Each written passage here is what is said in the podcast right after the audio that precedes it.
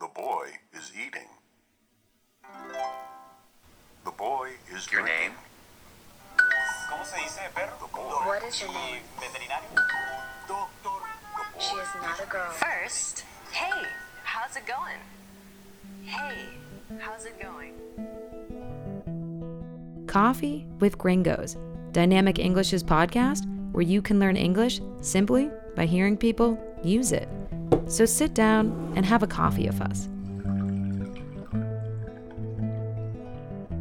You are listening to Coffee with Gringos. I'm Paige Sutherland. And I'm Ian Kennedy. And today we're gonna have a interesting conversation about alter egos. So, alter egos, for those that don't know, is basically a character or personality that someone makes up, someone adopts. Sometimes you're given it for a show or a movie. Uh, a lot of times, celebrities use them. They're used uh, a lot by musicians. But you can all have them. Some people, you know, get drunk and have an alter ego that's named Bill or Hank or whatever you want. But generally, you hear about them in celebrity world where people want to kind of separate their personal life from their stage life because they're in the public eye. And so today, me and Ian are just going to talk about a few famous ones that most of us know. So if you get lost, as always, check out that audio guide and transcript online. Okay, so Ian, I can't start this off without talking about the largest one, Queen Bee, as we all know, Beyonce. She is basically the most popular musical artist in the world. But interesting is she has an alter ego and she started it out when her career wasn't as big and that was Sasha Fierce. That was her name. The reason was is she as most of you probably know, she started in Destiny's Child. She was in a women's group where she was one of many other people, so she didn't really have a personality of her own because she was in a group.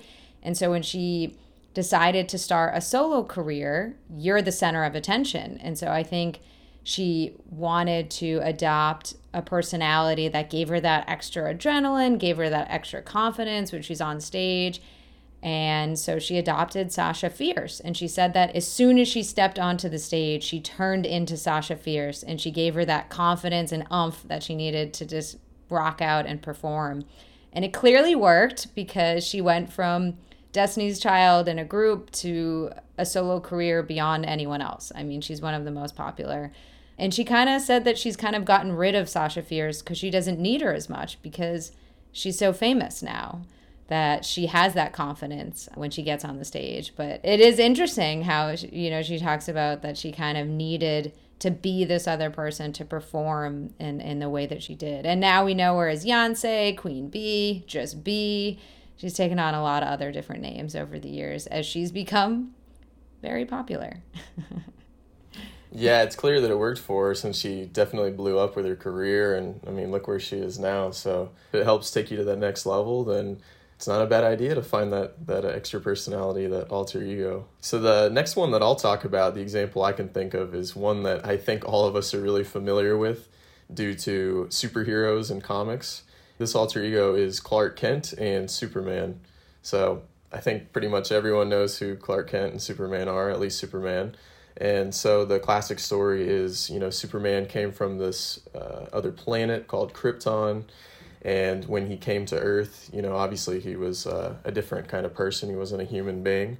But he settled in a, he landed in a small town called Smallville. And from there, his family of humans, they decided to raise him just as a, a normal boy named Clark Kent. So even though he has these incredible superpowers, he lived this, this whole life as sort of a, a vigilante in secret. So we can see distinct differences between the two personalities as well. Um, you have Clark Kent, who is just a normal, everyday journalist. He's got his glasses and his suit and tie, just a normal working citizen. And whenever danger strikes or whenever there's uh, evil lurking about, he uh, takes a quick move into a, a phone booth and takes off his clothes and he's got underneath that Superman suit and he takes off the glasses and he goes from being sort of your everyday average Joe just working a nine to five job to being this bulky, handsome superhero that comes to save the day. He's so good at hiding his two personalities that Lois Lane, they are two completely different people to her. she has no idea that Clark Kent happens to be the superhero who she's also in love with. And so I think people can look back and see that he is one of the most classic examples of that alter ego vig- vigilante superhero type of mold that we see a lot in comic books and in, in superhero movies. I think it's really funny because it's like he buys into this like idea that he's a nerd and has glasses where like you know he's dropping his papers on the ground and he's like so clumsy and it's like oh Clark like look at that nerd in his cubicle. And then like all he does is take off his glasses and he's like this like hunk muscle like literally superman. So it's it's pretty it's pretty funny just like how they're trying to like make him so different. But underneath like he's just always been attractive Yeah, right. Don't you? I always thought it would be you'd need to hide yourself a little bit more than that. If, like if you're Superman wearing more of a mask or whatnot, you feel like just the difference between a pair of glasses Yeah. would be pretty easy to tell. I feel like Lois should Lois should know better. she should i think that's what it's why it's so funny is it's like they're clearly the same person yeah. Yeah. Well, we'll uh, we'll give it to her. Um, another one that's really popular and you know is a little more recent you know is Sacha Baron Cohen. He's a comedian and an actor and he was very famous for taking on the alter ego of borat. And borat is this fictional character who's absolutely bananas. He's absurd. He's supposed to be this like really misogynistic racist like offensive guy uh, from Kazakhstan, which is in the Middle East. And his whole stick, his whole thing is that he's super offensive. He's just like very offensive to everyone.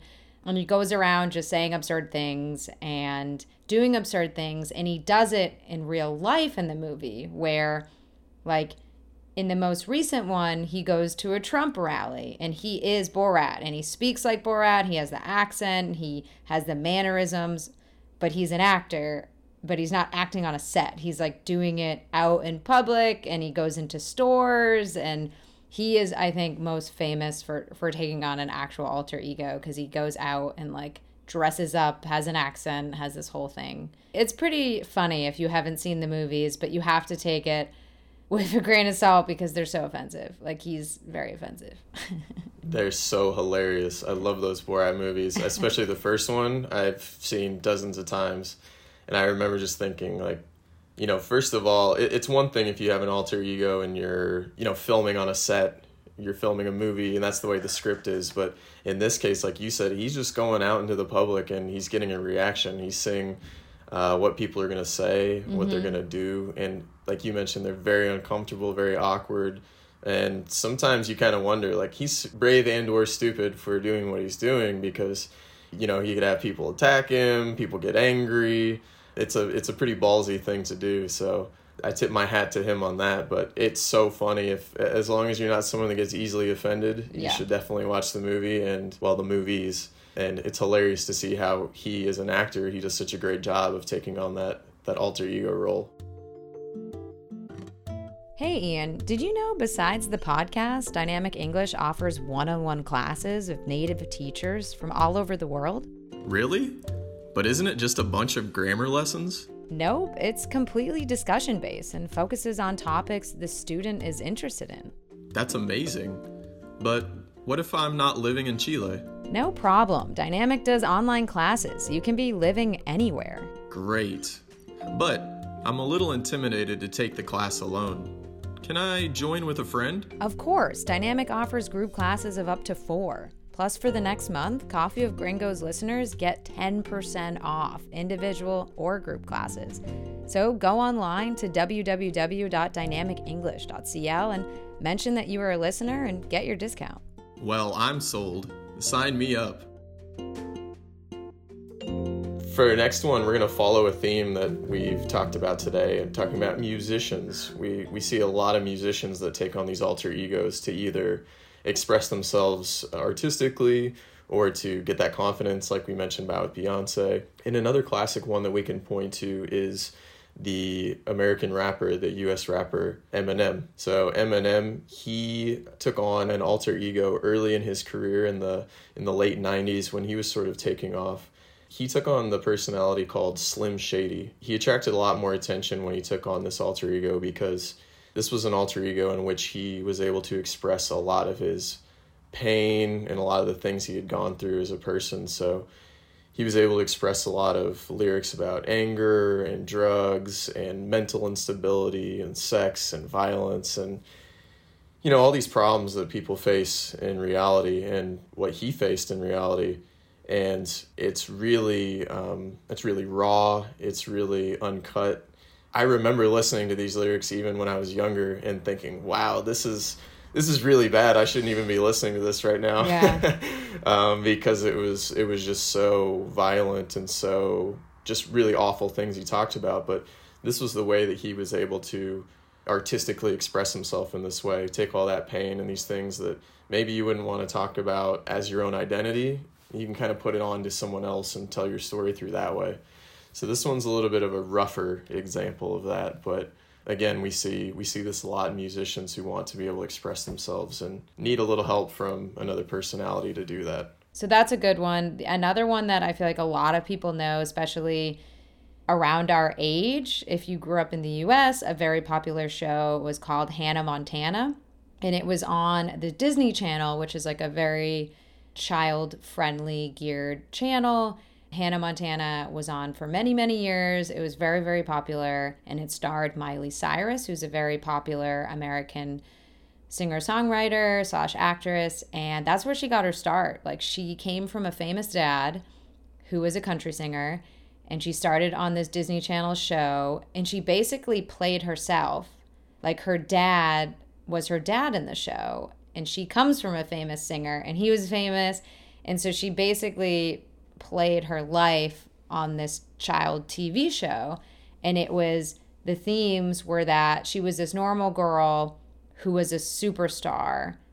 And so she took on, as this teenager, this alter ego called Hannah Montana. And so whenever she was out performing live, singing, she put on a blonde wig and she called herself Hannah Montana and she was famous. And then she would go home to her teenage life, take off the wig, and she was Miley. And it was like she lived a normal life. And it was just this funny alter ego because it was like that was her. Like she is famous, she is a singer, she comes from a famous family. Her dad played her dad in the show. So I feel like it was really tough to separate herself from that alter ego of Hannah Montana. And it's almost feels like that's why, as she got older, that she really did like the opposite of Hannah Montana and sang about like sex and drugs and you know got things pierced and changed her hair and got all these tattoos where it was like she was kind of casted into this like Hannah Montana good girl, blonde wig singer. And then like once she left the show, like her singing became darker, it became edgier, her lifestyle, how she dressed, how she looked, everything. So it was almost like she wanted to really define herself against this alter ego that the show gave her. I feel like Miley Cyrus, to a degree, she probably felt like she was too attached to that alter ego, right? And so we often see this a lot, unfortunately, with child stars in general, but especially Disney child stars, to where they get kind of pigeonholed and, and their entire identity gets labeled into what their Disney character was or who their alter ego was. So I think it's natural for her to to want to you know really show who she is as a person and say I'm not just this Disney character and you know I'm more complex, I'm more adult, and you know good for her. She got out on the on the good end of it, I think, and so I think it's just interesting to see see those differences as well when when someone wants to shake that alter ego after they've already made made success for themselves. I think she has definitely shaken it. Yeah, I think that's fair to say. She's she's taking that 180 like you mentioned for sure. Yeah. Um, and to wrap up today, we're going to talk about a musician, a very famous musician who was known for having multiple alter egos and personalities, and that is the rock star David Bowie. So, David Bowie, he had multiple alter egos that he used uh, artistically throughout his career, starting with Arnold Corns, then Major Tom, Aladdin Sane, the White Duke, and probably the most famous of this list was a character called Ziggy Stardust. And so his most successful alter ego, this was basically a blend of an intergalactic alien rock star with some Japanese uh, theater and science influences, um, very sci fi ish and very futuristic, to where he would perform and have albums that were completely dedicated to using this character. So he used this character to sort of describe the ascent of, of rock and roll stardom.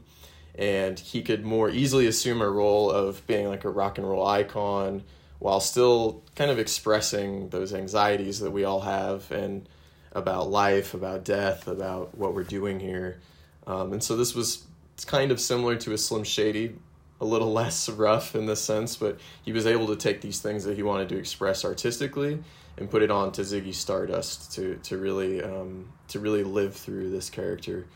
As we know today, I mean, even people who don't know David Bowie or old music that well, you can usually mention Ziggy Stardust, and someone will probably at least know uh, that they've heard that before. You know, David Bowie had more than a few. He was he was quite the uh, quite the entertainer, but Ziggy Stardust really took the took the cake for him in his roles. I think you made a good point. You know, as we've talked about all of these alter egos, a lot of them are musicians, and it's because songwriting is so raw. Like, you're really opening up your life, your feelings, your tough times, and you're singing about them in front of millions of people. And so I think it makes kind of sense, like you said with Eminem, to kind of put a shield a little bit so that you're still doing it and you're creating amazing music and telling your story, but you're a little removed a little bit. So, so it really makes sense that a lot of the alter egos come from musicians who really are putting themselves out there in so many ways. Well, yeah, so I think, you know, there's plenty more. Go online, check them out. They're pretty fascinating and interesting to learn about. And, you know, as always, listeners, if you get lost, check out that audio guide and transcript online. Thanks for listening. We'll see you next time. Coffee with Gringos officially has over 100 episodes, and we are among the top podcasts in Chile. And that's thanks to you. But we're always working to grow our audience, so make sure to rate, review, and share us.